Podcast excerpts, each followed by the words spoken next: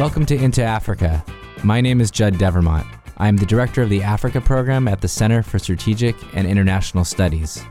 I was the National Intelligence Officer for Africa and worked at the National Security Council. This is a podcast where we talk politics and challenge paradigms. On deck today, Kenyan President Uhuru Kenyatta and opposition leader Raila Odinga are promoting their Building Bridges initiative. Will it continue to political unity or sow more discord? And Cameroon's Anglophone crisis continues to boil. What concessions are necessary to move towards a peaceful settlement? Plus, we discuss the role of legislatures in Africa. What new approaches should we take to strengthen legislative institutions? So, whether you have a history with the continent or you're a newcomer, we want to get you into Africa. Before we get started, I have an exciting update to share. This year, CSIS Africa is going to record a few episodes of our podcast in front of a live studio audience. Join us for our first live recording on February 14th at the George Washington University. Stay tuned for additional updates by following us at CSIS Africa on Twitter and like us on Facebook. To our subscribers, if you'd like to host an Into Africa episode at your campus or institution, send us an email at africa at csis.org. Kenyan President Uhuru Kenyatta has signaled his support for the Building Bridges Initiative, or BBI, which calls for the reestablishment of an executive prime minister position, amongst other reforms. The Building Bridges Initiative, meant to unify Kenyans, seems to have built a wall instead, as debate on the report's recommendations further breaks up the country. Will this initiative transform Kenyan politics for better or for worse? Joining me to discuss BBI and other issues is Ken Opalo, an assistant professor at Georgetown University and the author of Legislative Developments in Africa Politics and Postcolonial Legacies. Janette Yarwood, the staff director for the Subcommittee on Africa at the U.S. House of Representatives, and Tyler Beckelman, the director of international partnerships at the U.S. Institute of Peace. Tyler was also previously the USAID's field director for Somalia and a former NSC staffer under President Obama. Ken, let me start with you. If you could just set the table. What is the Building Bridges Initiative? What does it mean for Kenyan politics? So the BBI resulted from the quote unquote handshake between Uhuru Kenyatta and Raila Odinga, the main opposition candidate in the 2017 election. As listeners may know, the 2017 election was disputed between Kenyatta and Odinga, resulted in quite a bit of violence. Odinga swore himself as president outside of constitutional bounds. And so, uh, to resolve the ensuing crisis, the two men held talks, had the famous handshake, and the BBI then resulted out of that. The goal of the BBI is to solicit views from Kenyans on what's needed to reform the political system uh, in order to make it more equitable and, and to reduce the tensions that often characterize Kenyan elections. So that's the banner sort of explanation of it, but there's some more like subterranean sort of thinking about it, right? Whether it's a jobs program for Raila Odinga to take over the prime ministership and then maybe presidency, and also, at least for the perceptions, it may be sliding, moving out of the picture the deputy president, William Ruto. What what's your take on sort of how it may trickle down to those sort of politics? Yes. So, you know, the two views uh, of the BBI. One is that it's a genuine attempt to resolve tensions around elections. But the second view is that it's an explicit attempt by the families that dominate Kenyan politics to retain power via uh, an alliance around Odinga after Kenyatta retires. And the implication of that would be the sidelining of Deputy President William Ruto. I read the Kenyan newspapers every day. I was in Kenya last year, and this is what everyone talks about, right? I mean, it's crowded out everything. And so I guess I want to bring Tyler in because this is clearly a domestic Kenyan issue. How much space can we do this massive political reformation or resettling or realignment at the same time have the kind of consistent engagement that the US government and other partners want with Kenya to sort of achieve these other objectives? Thanks for that, and, and thanks for having me on. I'm, I'm honored to be here with such an excellent panel. First, let me just say that I think there are there are real risks here. As you note, if you read the Kenyan newspapers, BBI is is really sucking a lot of the air out of the conversation in Kenya at the moment. And I think you know beyond the sort of you know politics and the personalities associated in it it is a statement about the future of the Kenyan political system in a lot of ways preferencing essentially ethnic power sharing over you know potentially issue based politics and while that may you know I think if it if it realizes its objective of bringing more unity in the short term that's a good thing but I do think we need to consider the longer term implications of what this means for entrenching corruption and keeping Kenya from moving forward on some of its its biggest challenges.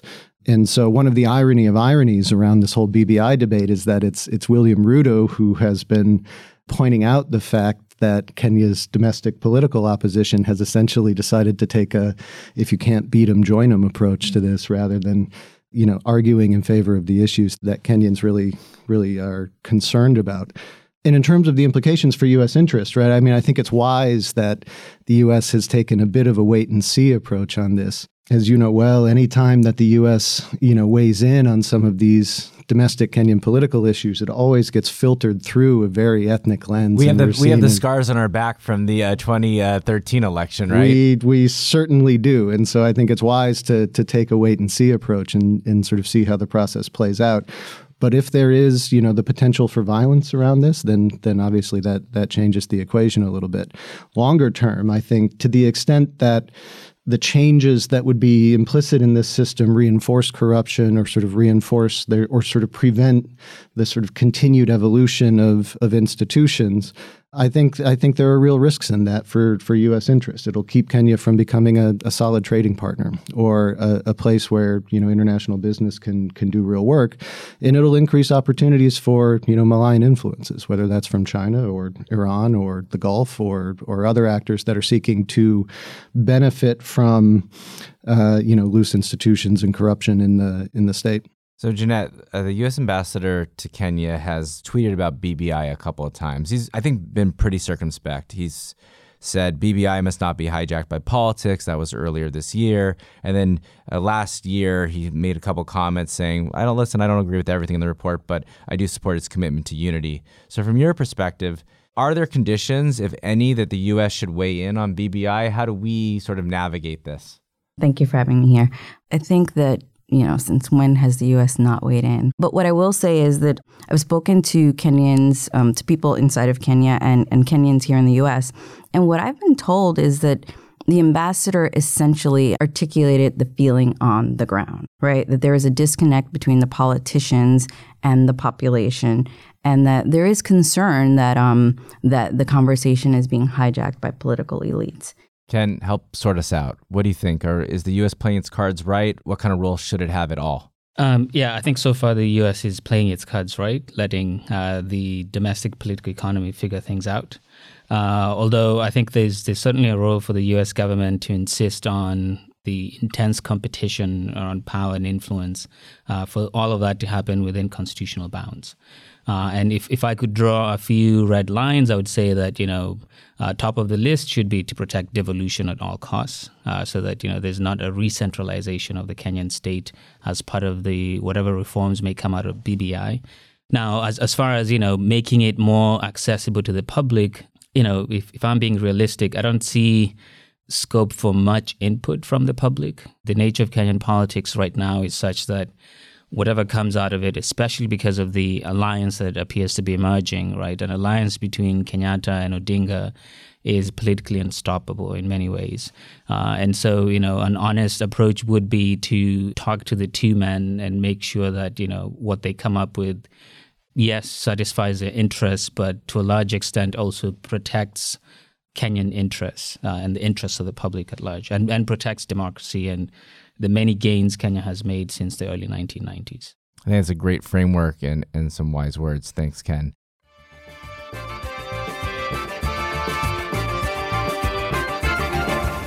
Okay, we're going to move to a different topic, which is Cameroon.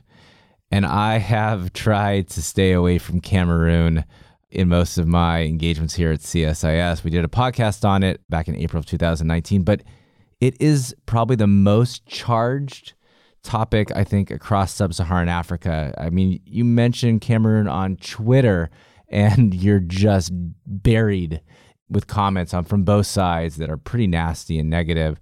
But I really do admire, Janette, what the House is doing. I mean, Congresswoman Bass and Ranking Member Smith have regularly elevated this issue, weighed into a really devastating situation And I was hoping you could just summarize some of the things that the committee has been doing around around Cameroon. Sure. Um, Cameroon does keep me busy, very busy lately. Um, you know, Congress is often responding to the diaspora, um, whether it be constituents or just broadly the diaspora, because, um, you know, writ large, a diaspora is, is, a constituent of the subcommittee. So last Congress, um, the ranking member and the chair um, introduced a bill calling for really um, an end to the violence, respect for human rights, and um, dialogue. We are treated like animals. We are not treated like human beings. We have been displaced here, internally displaced people. You see people living in the houses where there is no roof.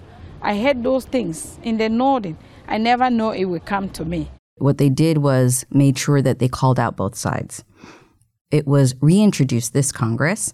It was followed up with the Codel, where they actually messaged the same thing, you know, to all members of the government, to you know the population met with folks in the country to hear from them from all over. Um, you know people have actually you know hit us hard and asked why didn't we go to those regions? Obviously members of congress cannot go to those regions but people did travel um, to yaoundé to meet with the delegation. And so you know they did hear directly um, that bill has since passed the House. It is now up to the Senate to deal with it. Um, most recently, you may have seen this on Twitter. Um, the the members of the CODEL wrote a letter to President Biya where they raised the issues again. Because how do you keep the pressure on? And so ultimately, uh, not only did they reiterate that the situation has not changed, but they said, you know, we're going to probably have to take a look at uh, our foreign assistance and our policies towards Cameroon. And, you know, it's not easy. The big issue is that there's a great deal of violence happening in the country and a lot of human rights abuses. It's incredibly troubling, the human devastation. It doesn't seem to be getting any better. Uh, Ken, you wrote a piece in Foreign Policy about Cameroon with Claire Hazbun, and you argue that the government needs to make some concessions and it needs to seriously engage with the Anglophone proposals on ending the crisis. December, after you published it, there was an autonomy bill uh, which said that the Anglophones could control education, control justice policies, but I'm not sure that's enough. So, what's your current thinking on Cameroon? Yeah, um, uh, Claire and I will not claim to have influenced the uh, the passage of the bill, but um, I don't think it's enough. I think that Biya's initial reaction to the crisis, you know, using the state very forcefully, has polarized uh, public opinion uh, in the northwest and southwest, uh, and and sort of rekindled feelings that have persisted since independence uh, about you know the abolition of federation and marginalization of anglophones more generally. I think that there's there's really not much movement that I foresee happening as long as Biya is in power. I, I, I think that you know uh, we are sort of stuck in this position partly because of the gradual erosion of democracy in Cameroon since you know that brief moment in '92 when it seemed like things could open up. Is anyone, I'll just open this up, is anyone surprised by the lack of engagement by the region in Cameroon? I mean, the U.S., particularly our Congress, but also the executive branches, has sort of uh, issued statements, and we uh, retracted AGOA, uh, the African Growth and Opportunity Act, trade privileges, and restricted some military assistance. France, the Swiss have been engaged, but you know we're not hearing much from the region about a crisis that I think truly does affect um, the sub-region. Surprise? No surprise? Uh, not completely surprised because uh, Cameroon is in the Central African region, which has the weakest sub-regional entity in all of Africa, right? So you could imagine had it been in ECOWAS, ECOWAS would have done a bit more. Uh, or you know even the East African community, even SADC, you know, says things and tries to do things uh, sometimes. But I think the problem here is that it doesn't have to just be solely in that region. I do think that there are others on the continent that really should, you know, sort of step in and really try to deal with this conflict. We get very concerned about what's happening and and by the lack of attention because in some in some ways, I mean, some can call it maybe a low level conflict, but at some point it may not be, um, or people may you know these regional conflicts can become larger than what they are and spill over borders, and when it ends up in Douala or Yaoundé, then then it will be a bigger problem. So I think that there's an opportunity now, um, and it, and it does make me think about you know sort of our broader policy, um, and maybe we do need to engage other countries and other heads of state. Yeah, maybe a good thing to add to the to do list for Ramaphosa as he takes over the African Union.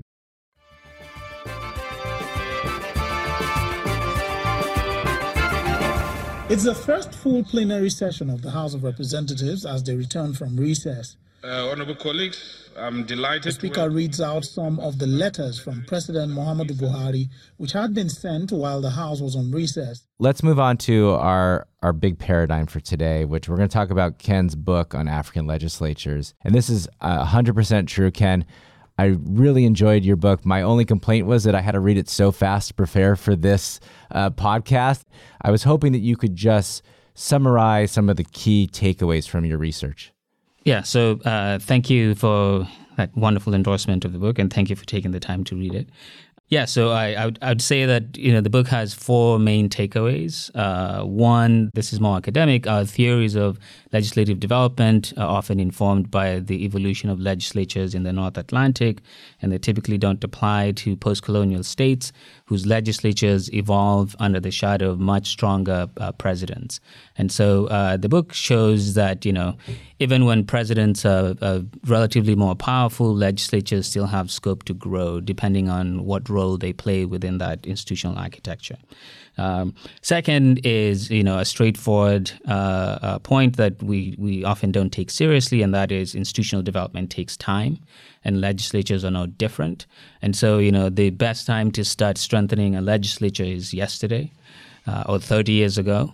Uh, so you know we should we should always have that in mind whenever we're engaging with legislatures. It's a long game; it takes forever uh, to congeal. The third point is that you know, and this is narrowing down now to the case of Africa. Uh, I, th- I, think for a long time, African politics has been characterized as you know purely presidential politics, right? Uh, African elections. Whenever we talk about them, it's all it's always about the presidency. Uh, the big man, uh, African president, is is very dominant in our psyche. Uh, and I think the book makes the case that uh, even in places with very powerful presidents, legislatures still played a very important role in uh, incorporating elites into the system, in managing the sharing of power and governance rents, etc. Uh, and then lastly, uh, an important takeaway in the book is that uh, strengthening legislatures ought to go beyond technical and operational interventions, uh, right? I make the case that uh, you know a strong legislature necessarily needs uh, you know strong legislators. Uh, so members must be politically powerful with a high chance of re-election, uh, so that they can have incentives to invest in the institution uh, and its systems for the long haul.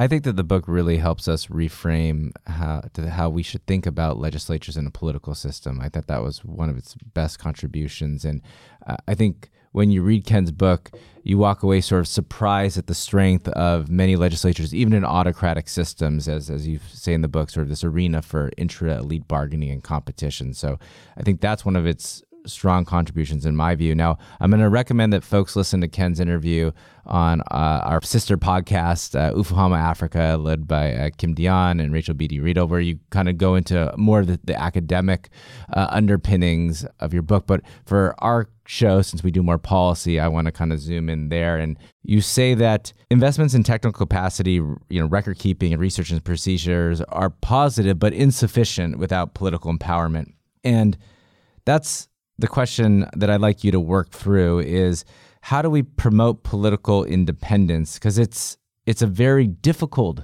act for us to do. Since the book's been published, what are the ways you've been thinking about how you can make that actionable?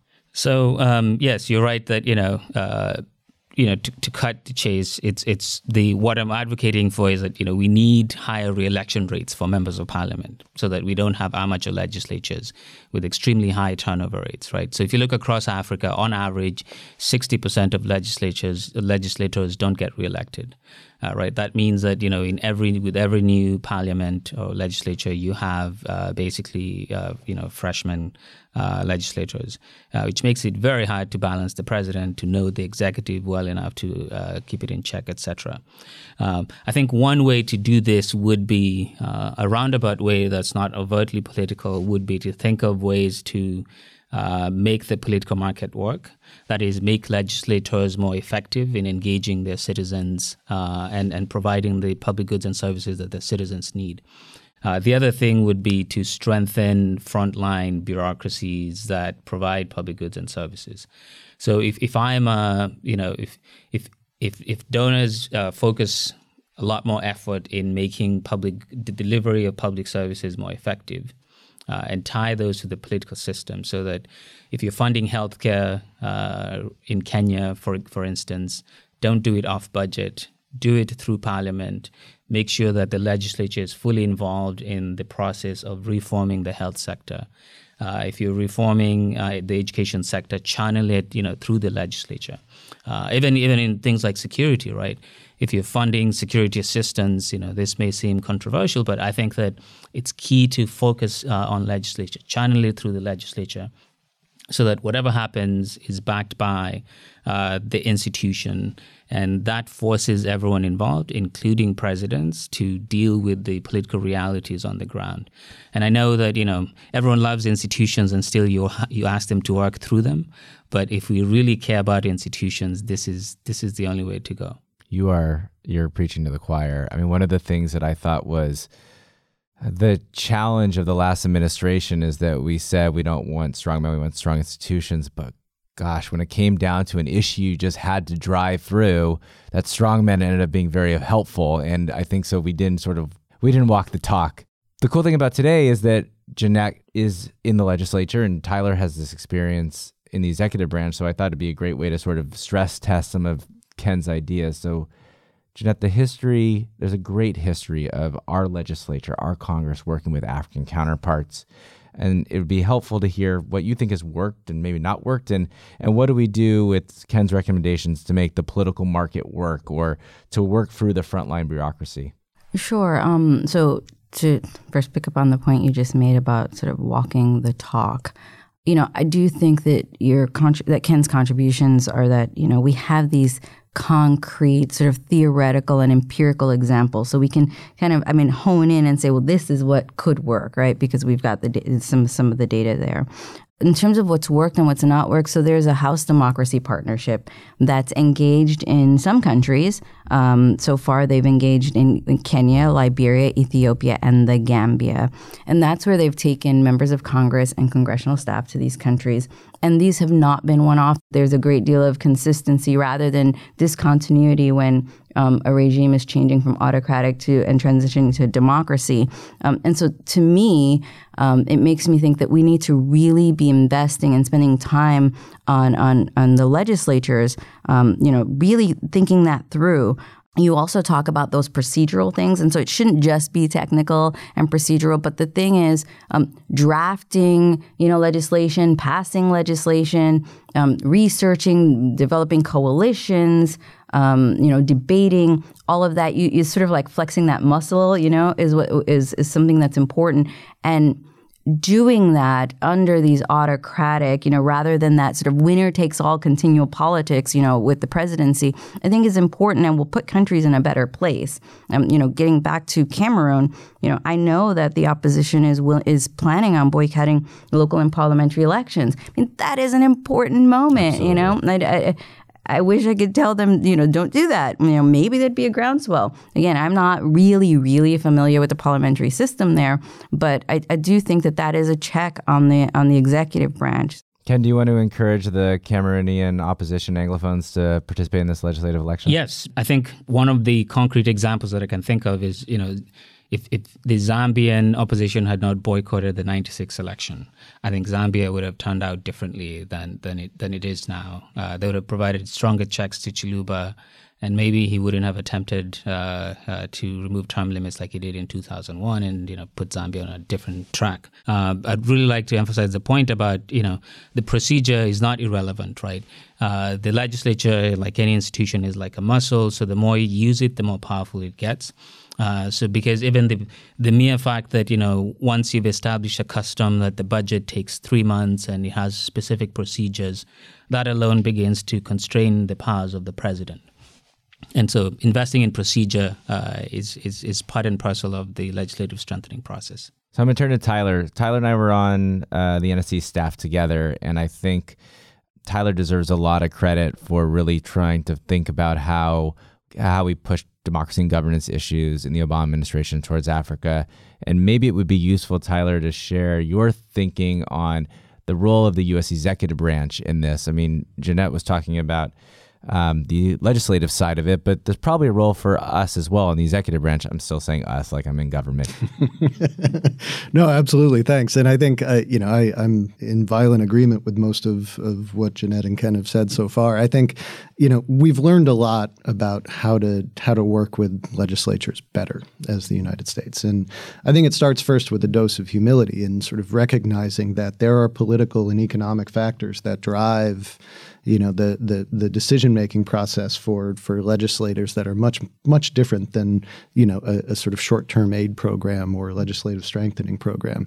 And it's important for us to understand that. I think Ken's work you know really shows that historical legacies organizational independence regime types and turnover rates really play a, a role in sort of determining how effective a legislature can be. And it's important to take that into context and understand the domestic political and economic drivers that that sort of push people, push policymakers into uh, different positions, and then to work within that structure to be, you know, as effective as possible. And I think some of the ways that you do that are to not just you know support you know the, the procedural aspects of, of, of lawmaking, but to also you know take a partnership approach to a lot of our legislative engagements, right? Working with issue-based coalitions that involve legislatures, that involve civil society, that involve the private sector, and create that sort of virtuous cycle of, of interests that are pushing in a specific direction. You can see good results when that happens.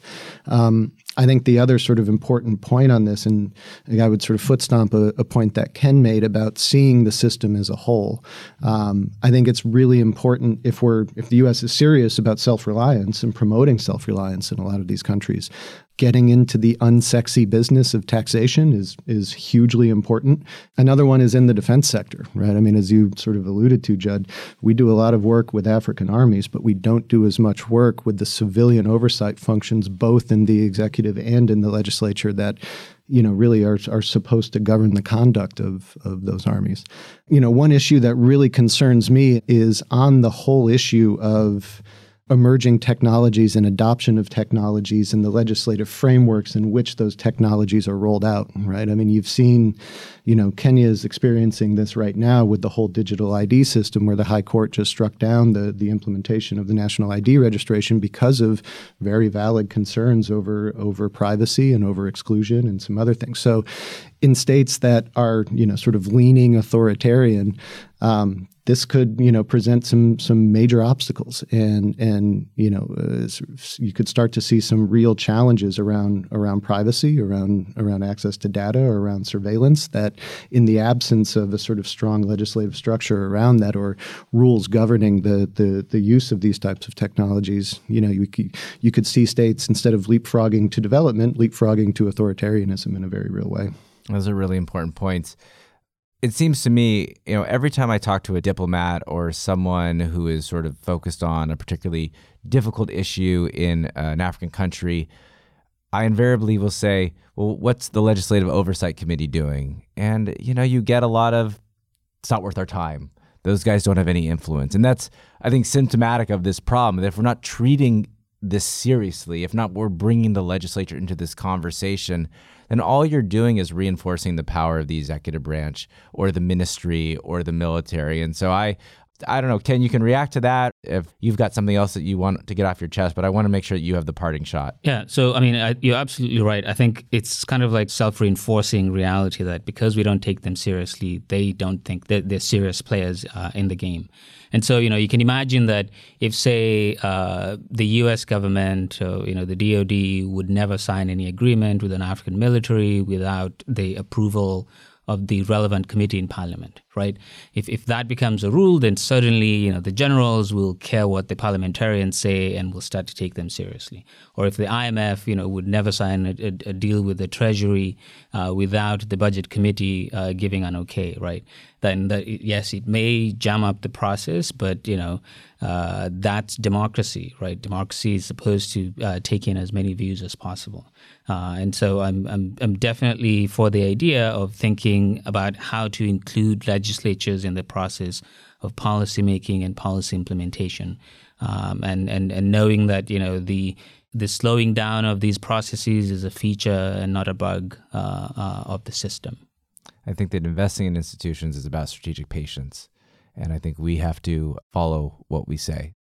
Please join us next week for our first live taping of Into Africa at the George Washington University. We're going to be talking about the future of African studies programs, what Ramaphosa is going to do at the African Union, and an update on Guinea. We'll be at GW at 9 a.m. on February 14th. See you there.